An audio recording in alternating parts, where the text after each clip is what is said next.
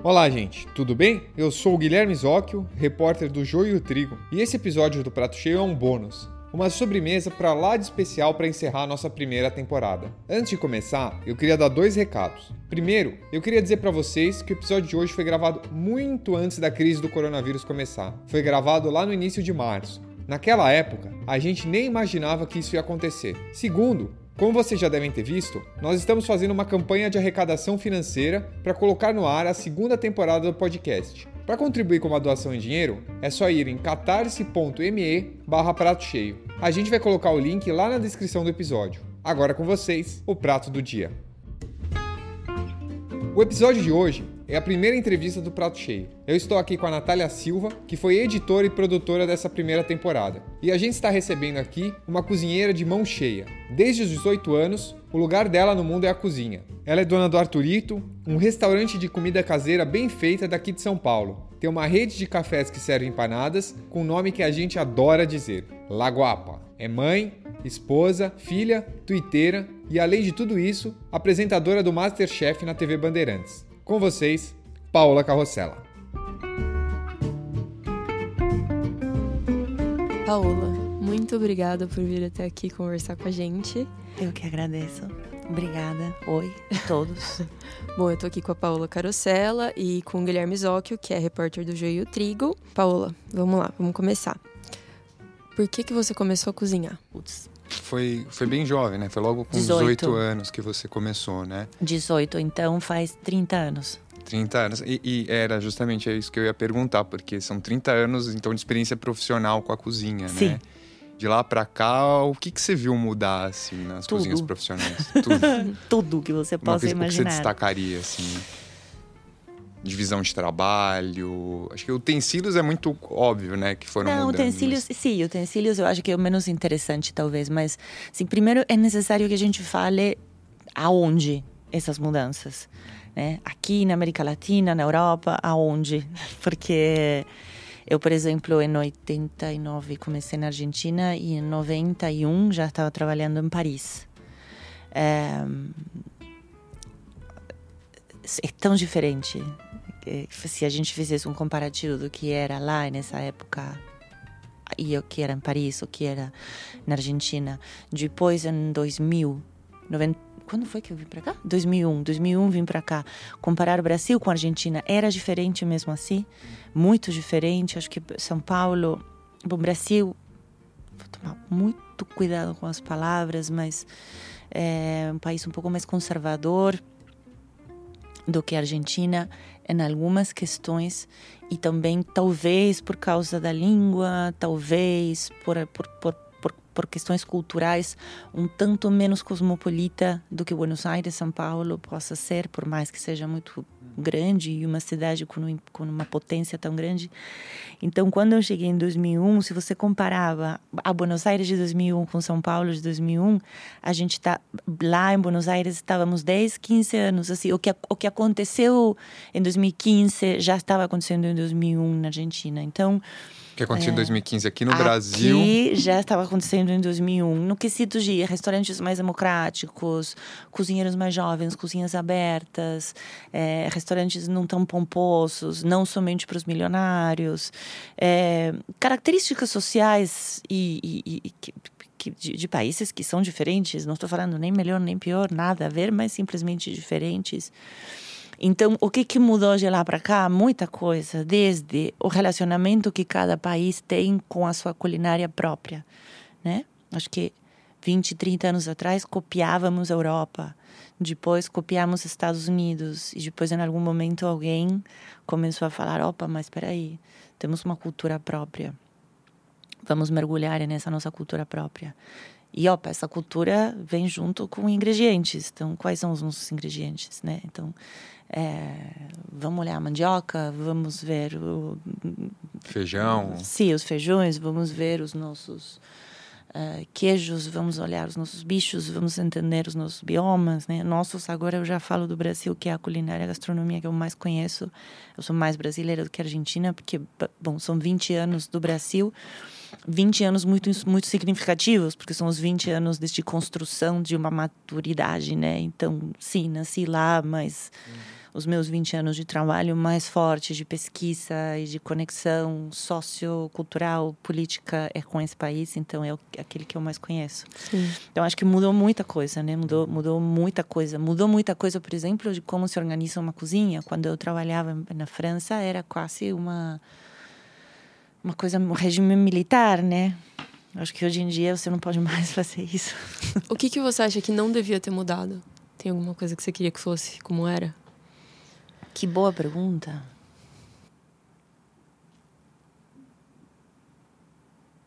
Que boa pergunta, caralho. Não tô acostumada a boas perguntas. Assim.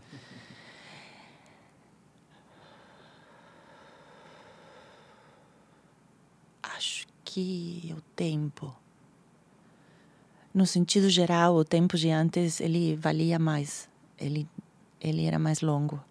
Ele era mais focado, ele era mais concentrado, né? Eu acho que hoje em dia a gente faz muita coisa ao mesmo tempo e polui o tempo.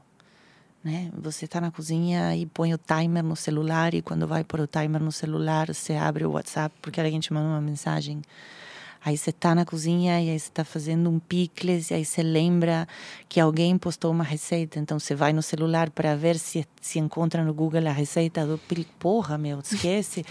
é, usa a cabeça, sabe? Larga o celular. É, acho que, que, que, que, os tempos eram todos muito mais tranquilos, mais focados e mais intensos, eles próprios. Sim. Você acha que isso mudou a relação como as pessoas comem a comida também? Deixa... As pessoas mexem muito no celular enquanto estão comendo. É insofrível. É insofrível. Se eu pudesse bater nas mãos das pessoas que entram no Arturito, é a primeira coisa que fazem é pegar o celular para fazer uma foto. Pegaria uma régua, sabe? Tipo de. Você veio comer ou veio mexer no celular, né? Porra! Quando vai comer, tá frio, né? Porque aí faz o ângulo, vê a luz, pega o filtro, faz a postagem, tira a foto do cara que tá na frente com um sorriso porque chegou no restaurante da Paola, aí vai comer e tá frio. Claro que tá frio, faz meia hora que tá aí. É, eu odeio o celular. Sua filha tem celular? Não, não. Ela tem oito anos, ah, calma até. Não. Sim. Mas a gente vê crianças de dois anos com celular. Não, ela não tem celular e ela não pode pegar o meu celular sem autorização. É, mas é interessante você tocou nessa questão do tempo, né? Porque aí pensando nessa questão de cozinhar, muita gente hoje fala que não cozinha em casa, né? Porque não tem Porque tempo. não tem tempo, né? Mas é diferente. Eu acho que tem, eu acho que de novo é muito importante contextualizar para qualquer coisa, para qualquer pergunta, para qualquer resposta. Se vamos falar de tempo para cozinhar, de quem estamos falando? Estamos falando de uma classe média alta que se desloca de Uber e que mora a 20, 30 minutos do trabalho e que está conectado porque quer estar conectado, ou estamos falando daquela mãe que mora a duas horas e meia de casa que demora uma hora e vinte para deixar o filho na creche e depois tem que chegar no emprego e depois demora duas horas para pegar o filho na creche e depois chega em casa depois de 13 ou 14 horas fora. Essa mulher não tem tempo por outros motivos. É, geralmente o marido não existe porque abandonou. É, a comunidade o senso de comunidade, eu acho que tem se perdido um pouco, né? Estamos cada vez mais individualistas, então não temos essa coisa de ai, né? A, a vizinhança não é o que era. É, é, são momentos muito difíceis. Então, tempo de quem? Uhum. Tá? Você, é o tempo, você escolhe passar 40 minutos assistindo Netflix e depois vai pedir uh, comida por aplicativo ou você passa três horas e meia na, no, no, transporte para chegar em casa e quando você chega em casa o mercado fechou e de manhã você não tinha tempo de fazer as compras e Sim. ninguém faz para você. É, Qual acho, é o contexto? Eu acho né? que o nosso incômodo é um pouco com essas pessoas da classe média e classe alta. Sim, eu imaginei. É, que... Porque a outra coisa é uma escolha. Sim. Acho que a gente está falando de quem não pode escolher. Sim.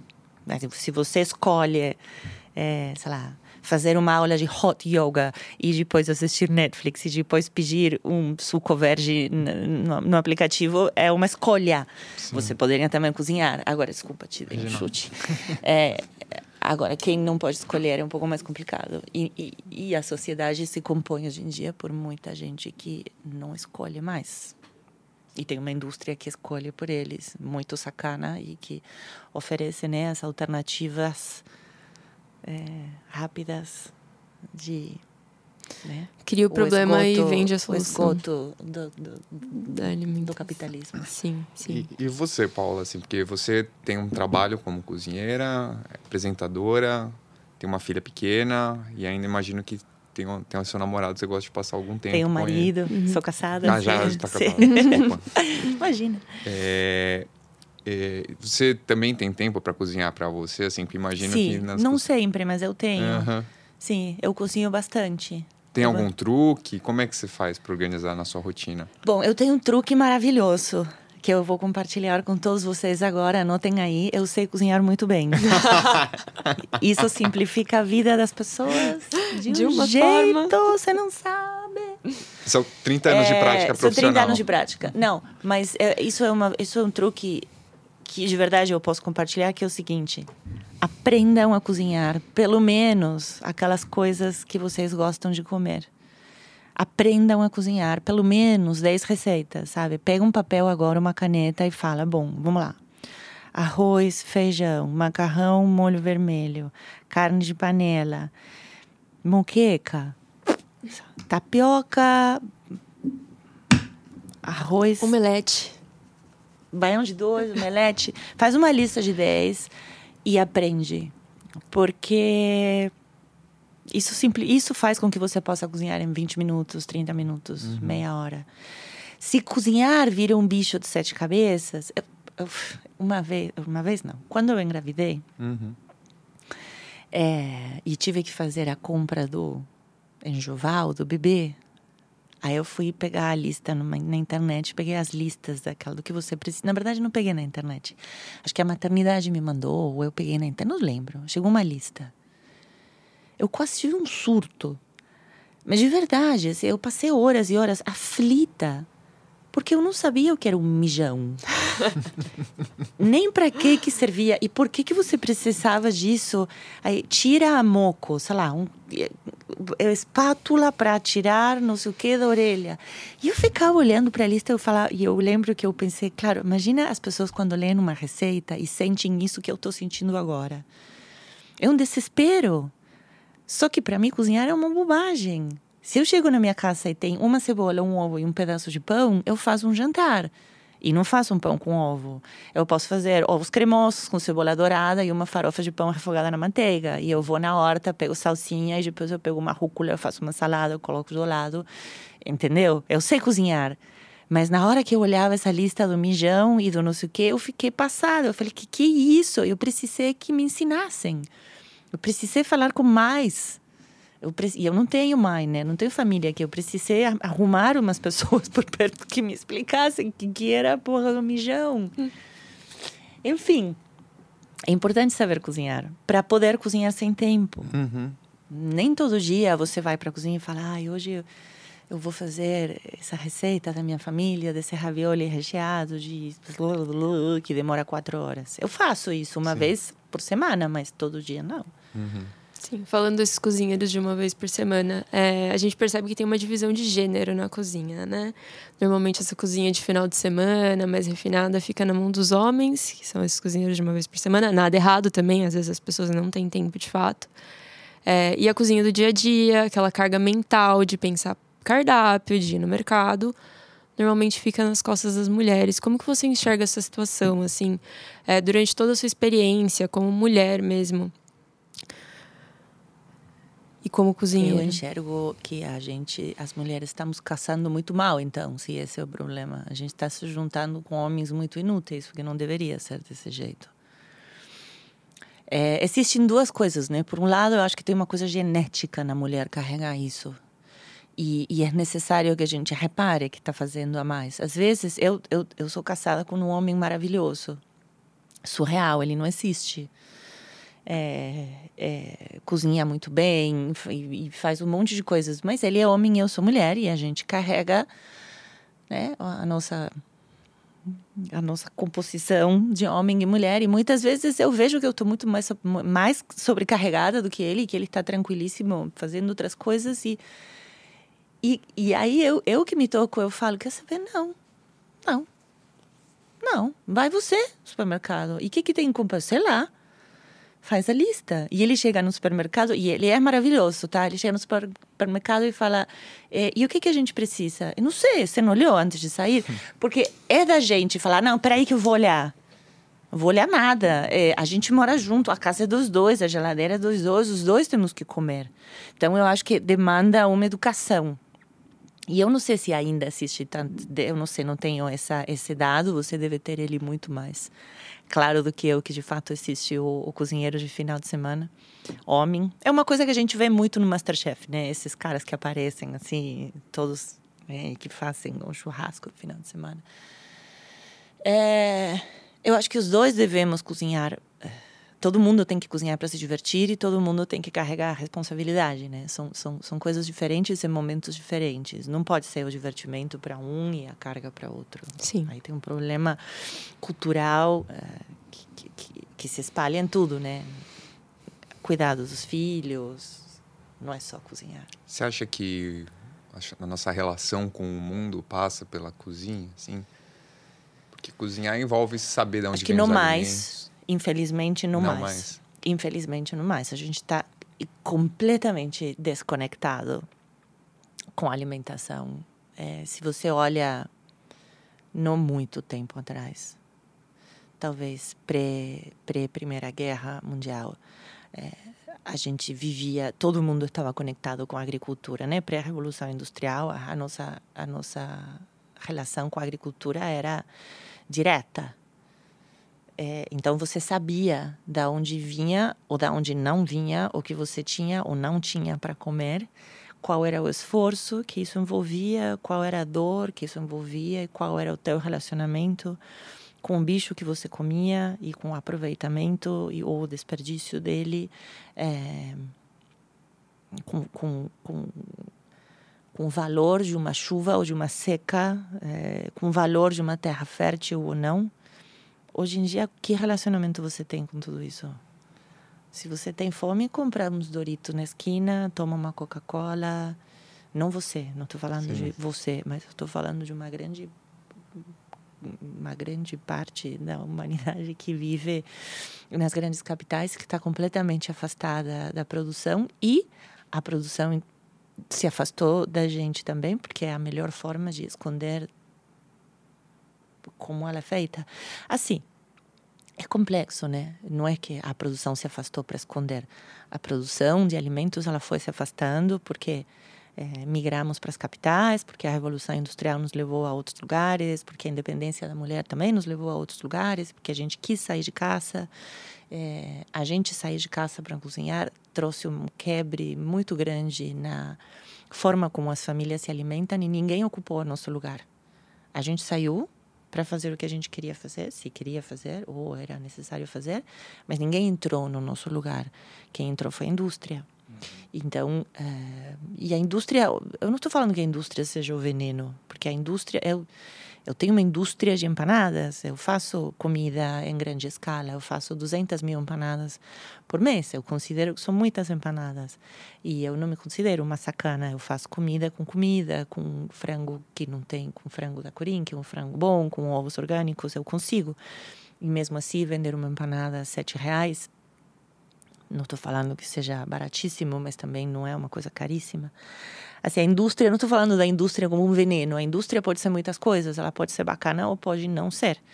É, então, é nessa grieta, essa grieta, esse, esse, esse esse pedacinho? pedaço, esse lapso, esse gap que se abriu, né, que foi se abrindo, ele foi se preenchendo, preenchendo com muitas uh, coisas. A indústria ocupou um espaço muito grande e esse espaço que ela ocupa ela foi também se afastando cada vez mais da gente. Não tem distância. Fisicamente não estamos perto. Você vê aonde é criado o frango que você come, ou como.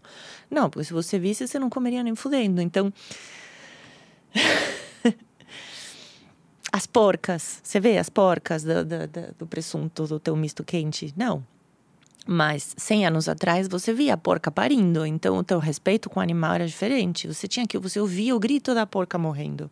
Então o teu respeito com esse animal era completamente diferente.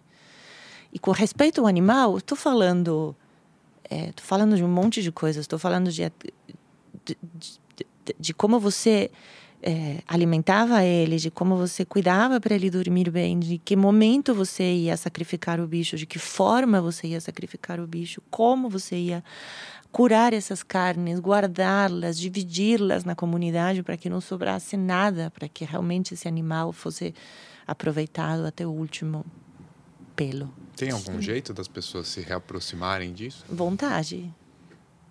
Acho que é vontade. Hoje em dia você tem, você pode, se você quer, né? Temos filmes de tudo, vídeos de tudo, temos é, hortas, é, é, agricultores perto de São Paulo, temos, eu acho que se você pesquisa, tem, o ano passado, não, dois anos atrás, uns amigos meus fizeram um, um workshop perto de, como chama a cidade do Saci Pererê? Sabe, lá, indo para Ubatuba, indo lá para praia, indo lá para. Que essa cidade é tão bonitinha, é muito linda. Bom, enfim, fizeram um workshop de como matar uma galinha.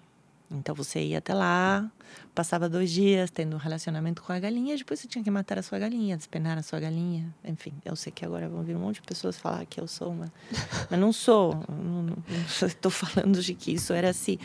É, meu marido é fotógrafo de, fotógrafo de comida e é, eu achei muito interessante porque ele, tá, ele foi é, convocado agora por um açougueiro americano é, que está fazendo um trabalho de, de, de voltar. Ele quer fazer um livro porque ele está fazendo um trabalho de, vo, de voltar todas essas técnicas ancestrais de açougue, é, desde a criação do animal ao, ao, sacrifício do animal e o contato físico do açougueiro com o sacrifício do animal, um a um. É, e, a, e a forma como se separam as partes e como se. A, é muito interessante, é muito interessante. É muito interessante, porque assim. Aí eu vou fazer um, um, uma, um, uma simplificação, talvez porque na minha cabeça seja muito clara de fazer. Você me explica se não dá para entender, mas aí você vê para mim, essa seria uma forma muito mais interessante da gente comer menos carne do que, que as grandes produtoras de carne fazerem hambúrguer vegetal. Se você tem que matar uma vaca, eu não faço, eu não sei quantas pessoas comeriam carne. É, eu parei de comer carne por causa disso. Quando eu pensei nessa relação com o animal, se eu teria coragem de matar, eu parei de comer. Mas, enfim, acho que a nossa relação com a carne muda ao longo do tempo, muito por conta de outras evidências que surgem, enfim, como que a sua relação com a carne mudou? Por exemplo, a partir da perspectiva da mudança climática. Eu tenho uma, eu tenho uma maldição.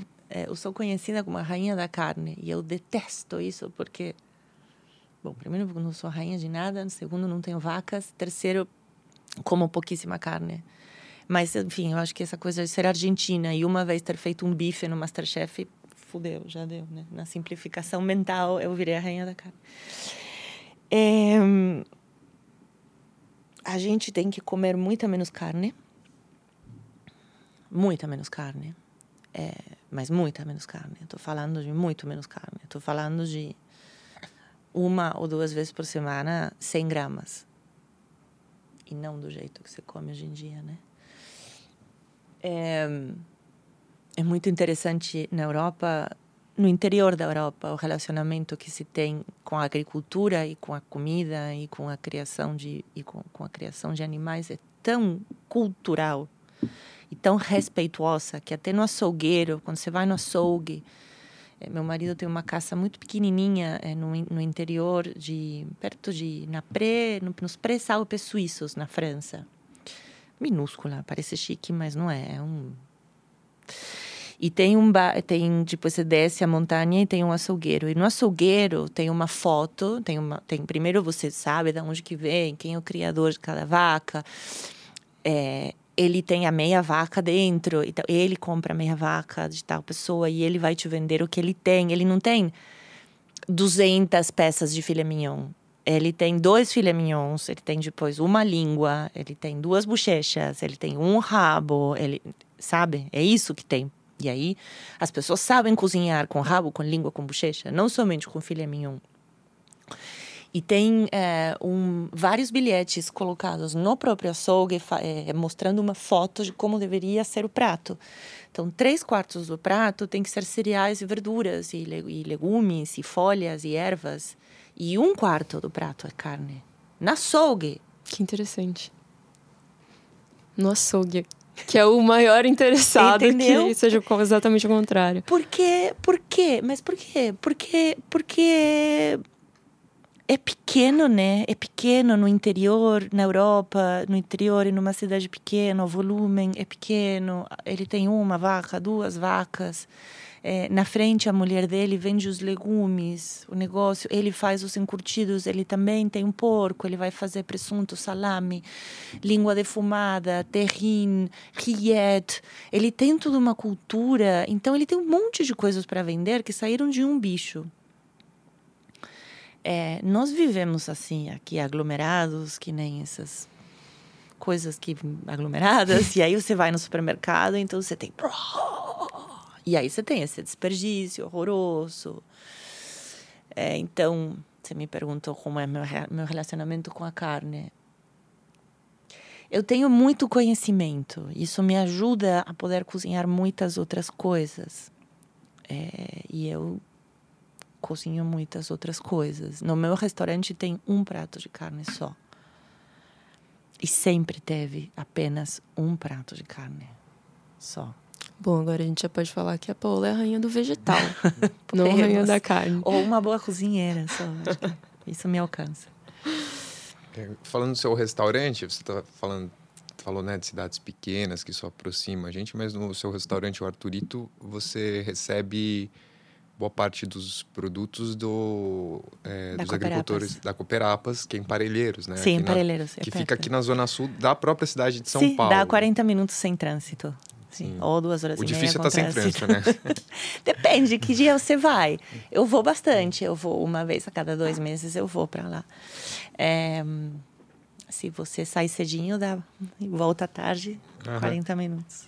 E quando, quando você começou o restaurante, você já tinha eles como fornecedores? Quando eu abri o meu primeiro restaurante, que foi em 2003, foi a Júlia, uhum. eu já estava procurando fornecedores locais, porque eu tinha trabalhado antes em dois lugares que para mim impactaram muito na minha formação como cozinheira. Um foi em Mendoza, na Argentina, que é a terra do vinho, que é um lugar de muitas hortas e de muitas de muita, bom, obviamente é a terra do vinho, então tá cheio de vinho, mas junto com vinho tem olivares, então azeite de oliva, muitas noces no gás e tem muitas hortas, então as é, tudo chegava de muito perto e chegava sendo entregue pela pessoa que eu plantava e colhia, então eu me acostumei muito com isso. Já tinha crescido desse jeito, né? A minha família era assim. Aí depois Mendoza me impactou desse jeito. E aí depois eu fui trabalhar em São Francisco, na Califórnia, em um restaurante que São Francisco foi precursora, a Califórnia precursora do farm to table uhum. nos Estados Unidos. É, e, e, trabalhei no Suni Café, um restaurante onde tudo também chegava, a maioria das coisas chegavam assim. Então, o criador do porco entregava o porco e ele retirava é, os restos de comida que a gente jogava na, na lixeira do porco para ele levar, que eram as comidas que a gente fazia que o porco mais gostava. Então, a gente tinha que separar pele de batata, maçã, é, cabinho da pera, rúcula, determinadas coisas iam para o pig's bucket, que era a lixeira que ele levava quando entregava o porco para alimentar os porcos dele com os nossos com as coisas que a gente fazia. Então, assim, era perfeição. Cheguei em São Paulo e foi muito difícil, porque é uma cidade gigantesca, onde as distâncias são gigantescas, precisamente por causa do trânsito, de transporte péssimo, de mobilidade sinistra, é, de um mercado central. É... Aí foi um caminho muito longo. É, e, e, mas aos poucos eu fui conhecendo pessoas. Então eu conheço, hoje em dia, posso te falar que eu sei que o porco quem entrega é quem faz no Arturito, a carne quem entrega é quem cria, cuida e sacrifica. é, é só um fornecedor. Eu não faço cotação de preço. Eu compro carne só de uma pessoa. Eu compro porco só de uma pessoa. A farinha chega de Paraná, de uma cooperativa de produtores de farinha de trigo e também de farinha de mandioca e tem outras também fubá, arroz, é, de uma cooperativa de produtores orgânicos de Paraná. As é, bom, legumes e ervas e folhas são da Cooperapas. É, é, fubá e laranja e mel é, também vem de um fornecedor que entrega, que ele faz essas três coisas, é, do Nelson. É, ai, agora não vou lembrar de tudo. É, mozzarella, o leite. É, peixe é muito difícil, porque o peixe vem do mar. Vem do mar. É, por enquanto, até que daqui a pouco acho que não vai ter mais peixe no mar. Então, até que tenha, vem. E também é perigoso, porque você nem sabe o que ele está comendo. Então, tá cada vez. Eu, eu acho que daqui a pouco eu vou cozinhar só verduras e grãos, porque os bichos estão ficando complicados. Infelizmente. Essa aproximação com, a, com os produtores, né? Seja aqui na Zona Sul de São Paulo, com esses outros produtores orgânicos, Paraná, que você falou. Como que você foi se aproximando deles? Como foi criando essa relação? Ah, primeiro o desejo, né? Porque sem desejo a gente não faz nada. Aí nasce o desejo, vem a curiosidade, aí você inquieta, aí você vai atrás, aí você conhece alguém que conhece alguém. O Gui, o Gui Borducci, que, que me trouxe até vocês, ele me, me conectou com Arpad é, e com Cidade Sem Fome, o projeto Cidade Sem Fome. Não sei se vocês conhecem, mas é na Zona Leste. É um projeto de hortas comunitárias também que é tocado pelo Hans, e ele já tem mais de 20 anos.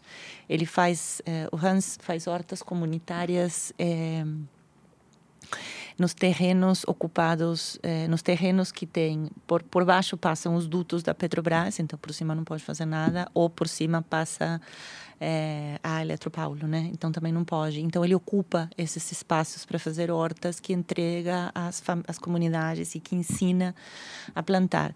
Então quando eu comecei o meu, nessa época o Gui trabalhava para Greenpeace. Uhum. E ele me contatou para fazer uma coisa, e aí eu falei, e aí a gente se conheceu, eu falei, cara, como pode ser que a gente não consiga comprar direto do produtor?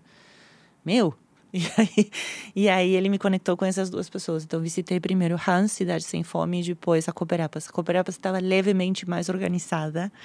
Cidade Sem Fome ainda é um projeto muito é, é, espalhado, né? Não tem uma, uma... Ou não tinha nessa época, isso já faz quatro, cinco anos. Uma cadeia de logística, uma logística de entrega, que é o mais difícil, muitas vezes, para o pro produtor.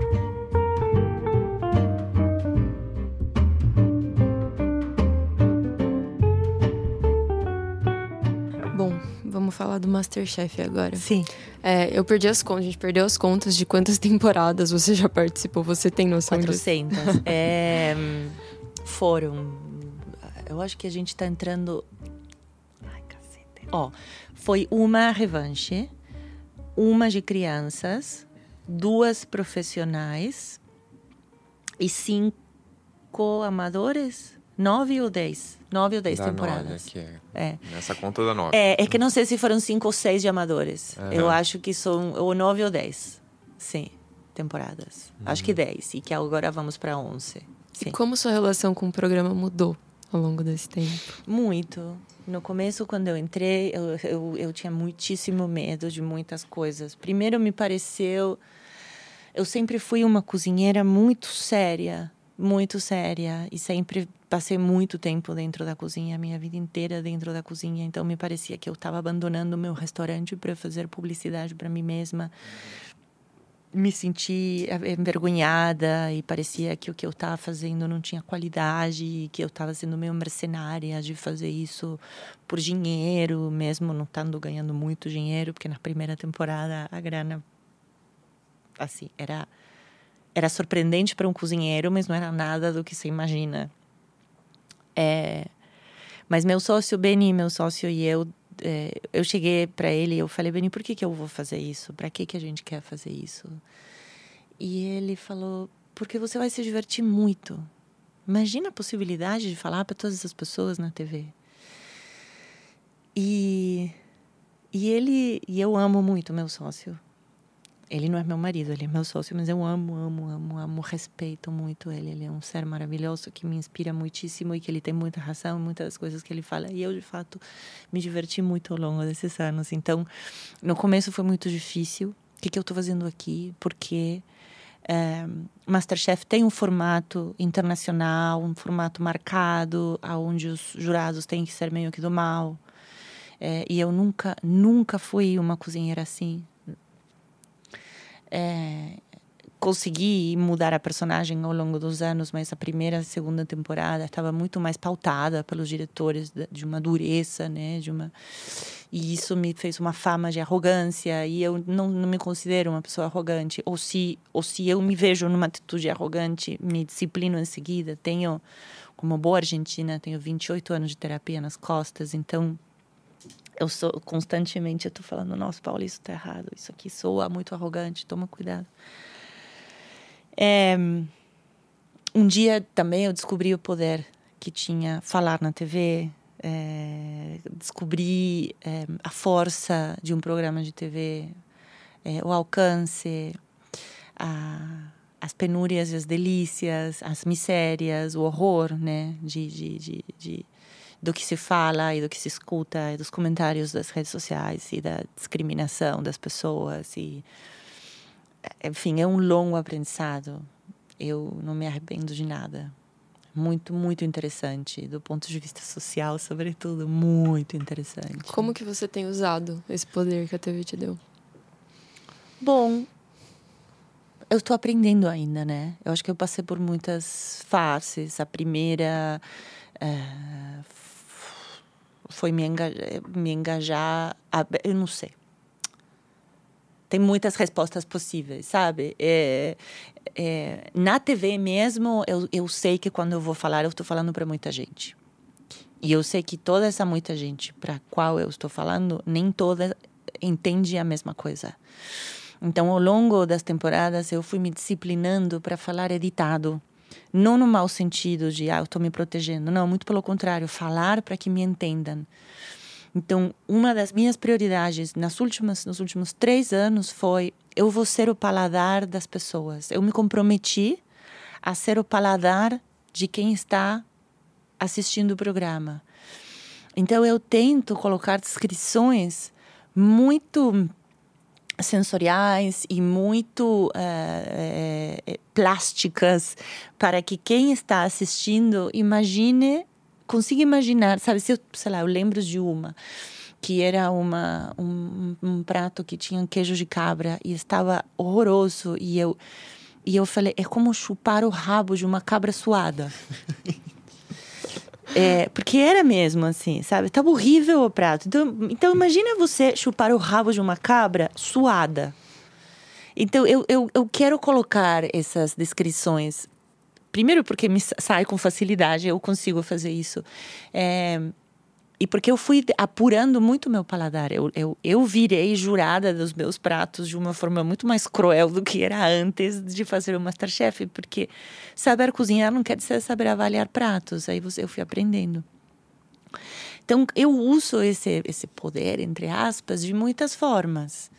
Na, na TV, eu tento prestar um serviço, que é contar a história da comida do jeito que eu a conheço a história da minha profissão do jeito que eu a conheço, a disciplina, que a disciplina não tem nada de errado, as regras, é, a rigidez. Algumas coisas precisam ser rígidas, sabe? Nem tudo é plástico, nem tudo é. é oh, meu amor, fica tranquila. Nem tudo é assim. E, e a gente está com uma geração de pessoas tão pouco acostumadas à disciplina, que é assustador, né? Qualquer coisa que, que, que é levemente estrito vira grosseria. E não é grosseria, é rigidez. É uma, é uma regra. regra. As regras são longas, duras e retas, né? Uma regra não é um elástico, é uma regra. Então, é uma regra. E qual é o problema de uma regra? Nenhum não estamos acostumados às regras. Então você coloca uma regra e você demanda cumprir essa regra e aí você, nossa, que grosseira, você fez a vida desse menino impossível. Não, não fiz. Não fiz nada. Você acha que você foi cobrada de uma maneira diferente por essa arrogância, por ser mulher? O que, que você acha? Ah, eu acho que sim. Sim. Todas as críticas vêm para mim. E é nisso, vai, vai- eu sei que eu vou ouvir e vou falar, nossa, Paula, quem que você está se achando arrogante? Mas é verdade, as críticas vêm para mim. Eu acho que tem duas coisas. Eu acho que tem, primeiro, eu sou argentina, então é mais fácil criticar um estrangeiro do que um brasileiro. O Jacan é francês, então criticar uma argentina é mais fácil do que criticar um francês, né? Tem ordens, assim. Argentino, a gente pode um bater tranquilamente aí. né? Assim, tem um colonialismo francês, mas a gente tomar mais cuidado. É, e ele é homem. Eu sou mulher e eu tô no meio. E eu, e eu falo muito mais claro, eu acho, que os outros dois, no sentido de que o Fogaça é mais... Ele, ele, ele é forte, né? Ele põe a ideia dele. E o Jacan tem legenda. E eu sou a que tento colocar as coisas... Eu, eu faço muito eh, eh, esforço em explicar. Tanto que às vezes os dois falam que eu falo por horas. É, Então eu acho que nessa coisa de eu tentar explicar, eu estar parada no meio, eu ser mulher, eu ser argentina, e esse, essa combinação faz com que eu seja um pouco mais cobrada, assim. E como mudou sua relação com as redes sociais ao longo dos anos de Masterchef?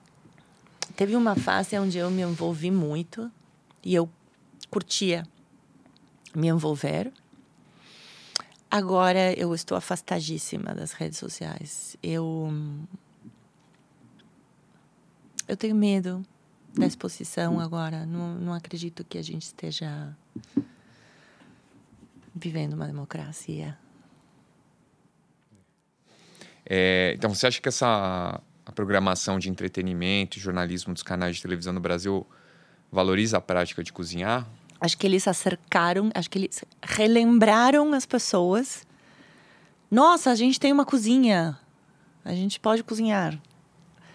É, parece tonto, mas relembraram do exercício da cozinha, sabe? É, é como se. É que é muito importante que a gente visualize como vivemos hoje. Quem cozinha na tua casa? Eu e meu namorado. Tá. E quem cozinha na tua casa? A maior parte do tempo sou eu. É. Tá. Mas vocês são exceções, porque a maior parte das pessoas não cozinha mais em casa.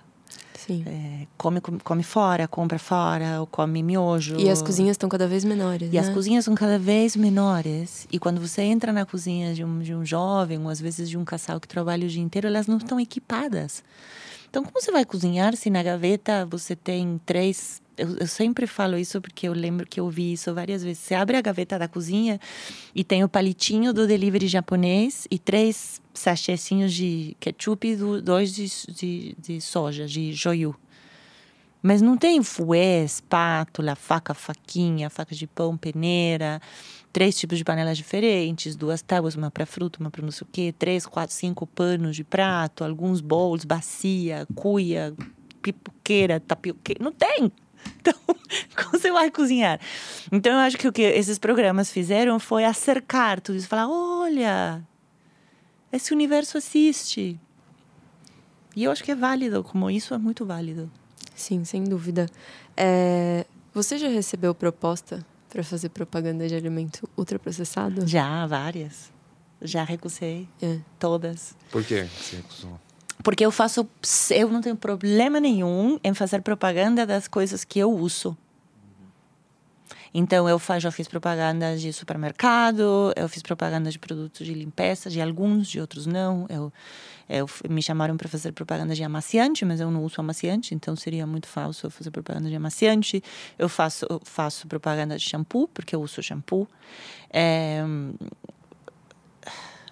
Você fez de, de macarrão, né? De pasta seca? Ah, sim, de barilha faço feliz da vida, porque eu uso na minha casa, é a massa que eu uso, porque eu acho ela barata e ótima, ótima, saborosa, bem feita e um monte de formatos diferentes e super prática.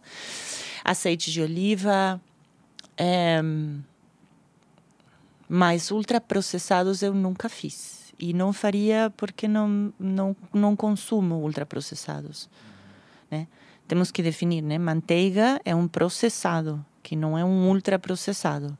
Nuggets é um ultraprocessado. Então, manteiga não tenho problema fazer, dependendo qual for a marca e se eu conheço. Iogurte, eu já fiz, porque eu como iogurte e dessa marca específica também. Então, para mim é muito claro, se se está se é verdadeiro e faz parte da minha vida, não tenho problema nenhum. Porque eu assino tranquilamente embaixo. Se, se, se não entra, não faço. Não, seria falso e mercenário. Sim.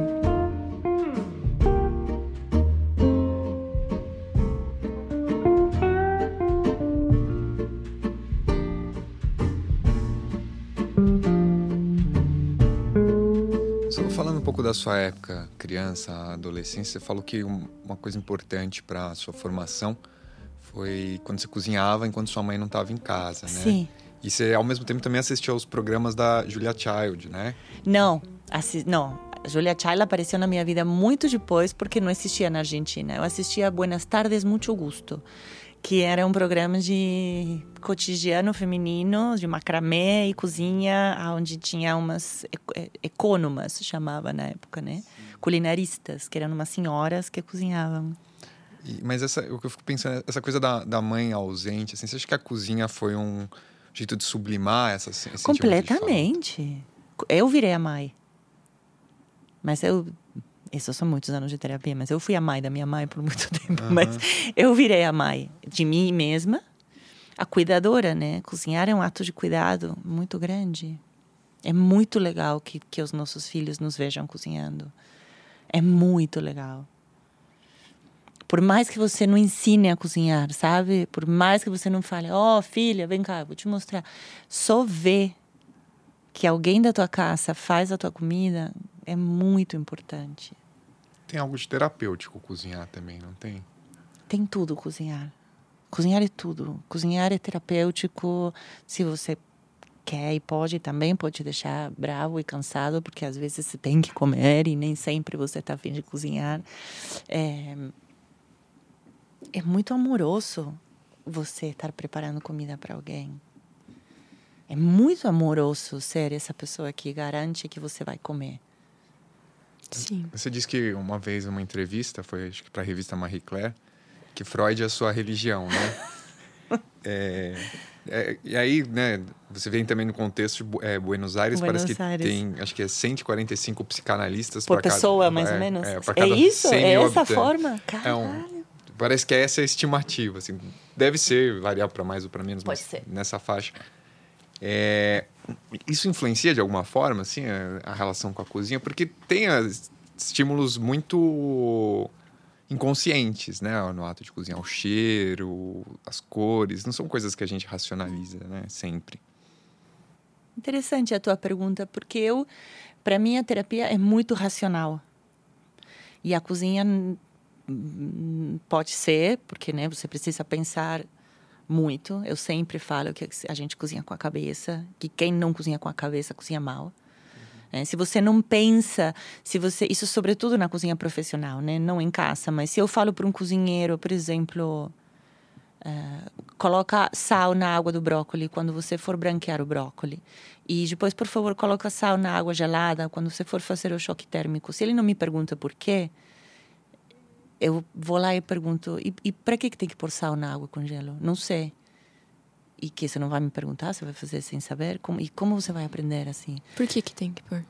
Porque se você cozinha com sal e depois dá um choque térmico na água gelada para cortar o cozimento para manter o verde, você está lavando. Se essa água não tem um pouco de sal também, você tira o sal que você colocou na água, então o brócolis sai menos temperado do que ele deveria. Então tudo, a cozinha está cheia de raciocínio e de sentido, tudo faz sentido. Não existe joga, não, tem uma parte no meu livro que, que, que a gente cozinhava polvo no Uruguai e o polvo ficava sempre duro. E a gente perguntou para o Francis, que era o cozinheiro, falou que não estava nunca na cozinha. E ele passou assim, fumando um charuto, indo para a praia. E, a, e uma das cozinheiras falou: Francis, como que a gente faz para que o polvo não fique duro? E ele falou: ah, joga uma rolha na água. E foi embora. E a gente jogava rolha na água. E um dia eu falei: mas, gente, qual é o sentido de jogar uma rolha na água? Por que, que o polvo vai ficar macio assim?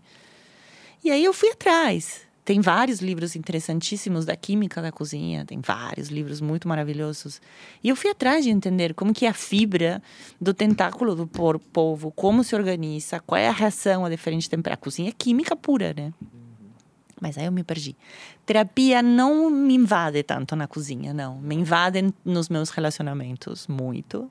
Filha, marido, sócio, pessoas, redes sociais, é, ego, autoestima, narcisismo. Na cozinha, não. não.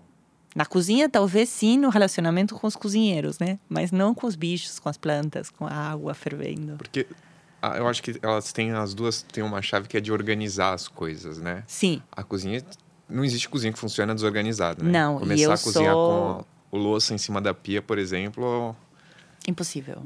E eu sou super organizada, mas eu não fiz o relacion... ainda não relacionei isso com a terapia. Uhum. Vou falar com a minha terapeuta. Depois eu volto e comento. Paula, falando em futuro sim. e rede social, né? Sim. Você se envolveu na polêmica do hambúrguer do futuro. Ah, sim! É, eu queria que você falasse um pouco sobre isso, assim, sobre como você enxerga esse tipo de alimento que se diz do okay. futuro. Sim. E como você acha que a comida do futuro tem que ser. Ok. Tá bom. Você edita o silêncio longo que eu preciso pensar um tá pouquinho. Bom. A comida do futuro tem que ser a comida do passado. Para mim. Se a gente quer ter sociedades sadias. Ah, porque eu tenho horas para te explicar, posso te mandar uma coisa que eu escrevi, aonde eu explico porquê. É, a, a desculpa de que a comida do futuro tem que ser feita de ultraprocessados, ou de insectos, ou de bichos criados em laboratório, ou de carne falsa, é de que em 10, 15 ou 20 anos, uma porcentagem muito alta da sociedade vai morar nas capitais. O que é uma loucura.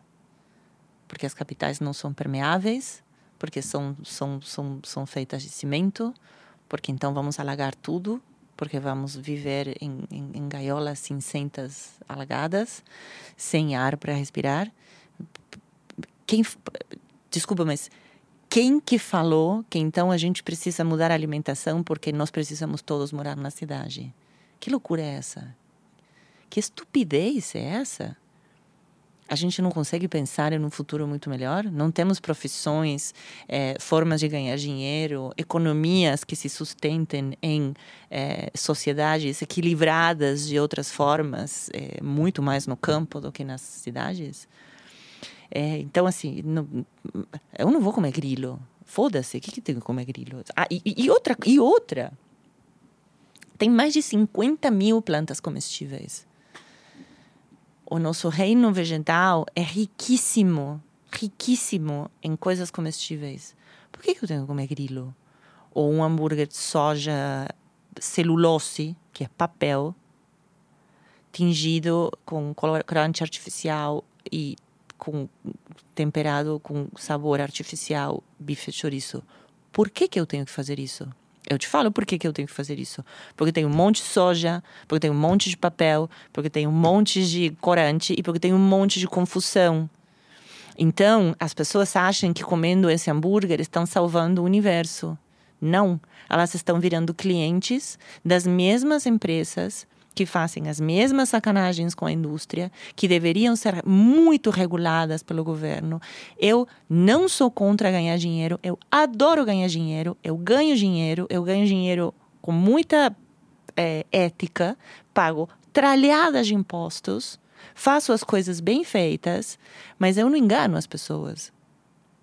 Por que, que me irrita o hambúrguer do futuro? Porque chega para solucionar um problema com uma solução falsa, trazendo mais da mesma coisa, é, quando na verdade a solução seria outra. Poderia vir da indústria? Poderia vir da indústria, mas não desse jeito. Isso é uma roubada.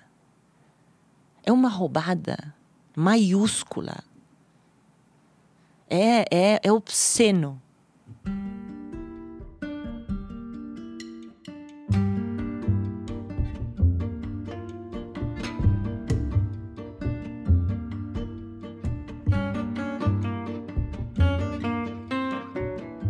Mas acho que tem que ir fazendo alguma coisa, né? E você, você também deu exemplo de várias coisas que você faz. A gente queria pedir um. Aqui, acho que para um, encerrar de um jeito para incentivar as pessoas a fazer alguma coisa. Se você não teria alguma receita prática, acessível para compartilhar para os nossos tenho, ouvintes. Tenho, uma receita prática, não sei se eu tenho, mas uma das coisas que eu mais curti aprender e fazer agora na cozinha da escola foi cozinhar o feijão com muitos legumes, que era uma coisa que eu não sabia. Então eu vou passar a minha receita de feijão com legumes, porque eu acho que ela é deliciosa. É, você não precisa deixar o feijão de molho de um dia para o outro. Obviamente, isso melhora a digestão do feijão, faz com que você solte menos pum, mas eu não tenho nada contra o pum.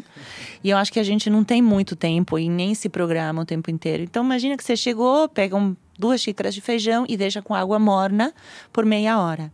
Enquanto isso, descasca ou corta alguns legumes que você tenha. Pode ser, sei lá, meia cenoura, meia abobrinha, uma cebola, dois, três dentes de alho uma batata doce, se você quiser. É, sei lá, eu tenho ervas do lado de fora da cozinha, uma folhinha de louro, um pouco de tomilho. Aí você corta a cebola, tchic, tchic, tchic, aquece na panela de pressão um pouquinho de, de óleo ou azeite de oliva, refoga rapidamente essa cebola, cebola e coloca uma pitada de sal. Mas uma pitada de sal, o que, que é? É o sal que você consegue pegar apertando o indicador com o polegar, só. Para que, que serve esse sal? Não é para salgar, porque se a gente coloca sal no feijão, no começo, o sal tem a propriedade de endurecer a pele do feijão e complica o cozimento dele. Ele vai cozinhar e vai estourar. Esse sal serve para que a cebola sue um pouquinho de água e no lugar de queimar, ela cozinhe e fique macia e ela vai soltar mais o sabor da cebola nesse azeite e nesse óleo. Jogo louro, joga o tomilho, se for o caso. Coloca os legumes, podem ser inteiros.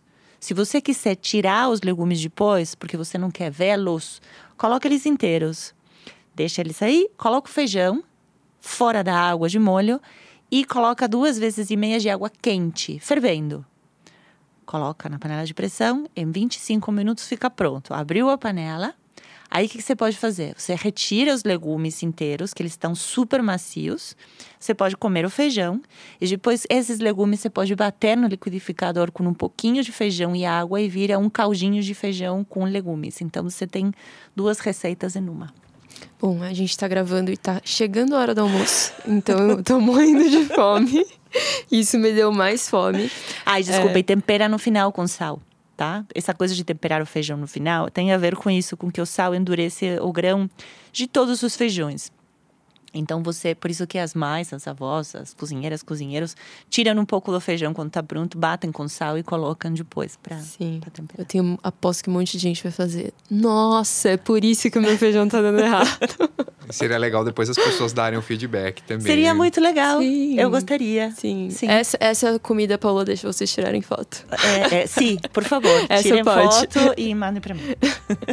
Bom, Paula, muito obrigada. Eu que agradeço, foi um prazer pela enorme. sua presença. Obrigada pelas perguntas inteligentes, é um prazer. é um prazer, realmente. A gente Nós... que agradece por disponibilidade, por essa conversa gostosa. Aqui Imagina, foi de verdade um prazer. Bom, eu aposto que todo mundo que está ouvindo gostou também. Se vocês quiserem acompanhar o trabalho da Paola, ela tem o Arturito, um restaurante aqui em São Paulo, que faz Sim. comida caseira muito bem feita. é, tem as várias unidades do Lagoapa. Lagoapa que tem empanadas veganas, inclusive. Inclusive. Então dá para todo mundo ir. É, tem ela no Masterchef, que deve tem. começar aí em algum momento, em breve. Sim. E... e... tem uma versão minha bem mais quieta nas redes sociais, mas eu tô lá. Sim, ela tá Sim. lá. E não deixem de conhecer o projeto Cozinha e Voz. Cozinha e Voz. Cozinha e Voz. Não falamos é, dele, mas é lindo. Que é sensacional. A gente vai colocar o link para vocês conhecerem o projeto Legal. na descrição do episódio. Obrigada. Muito obrigada, obrigada Paulo. É isso.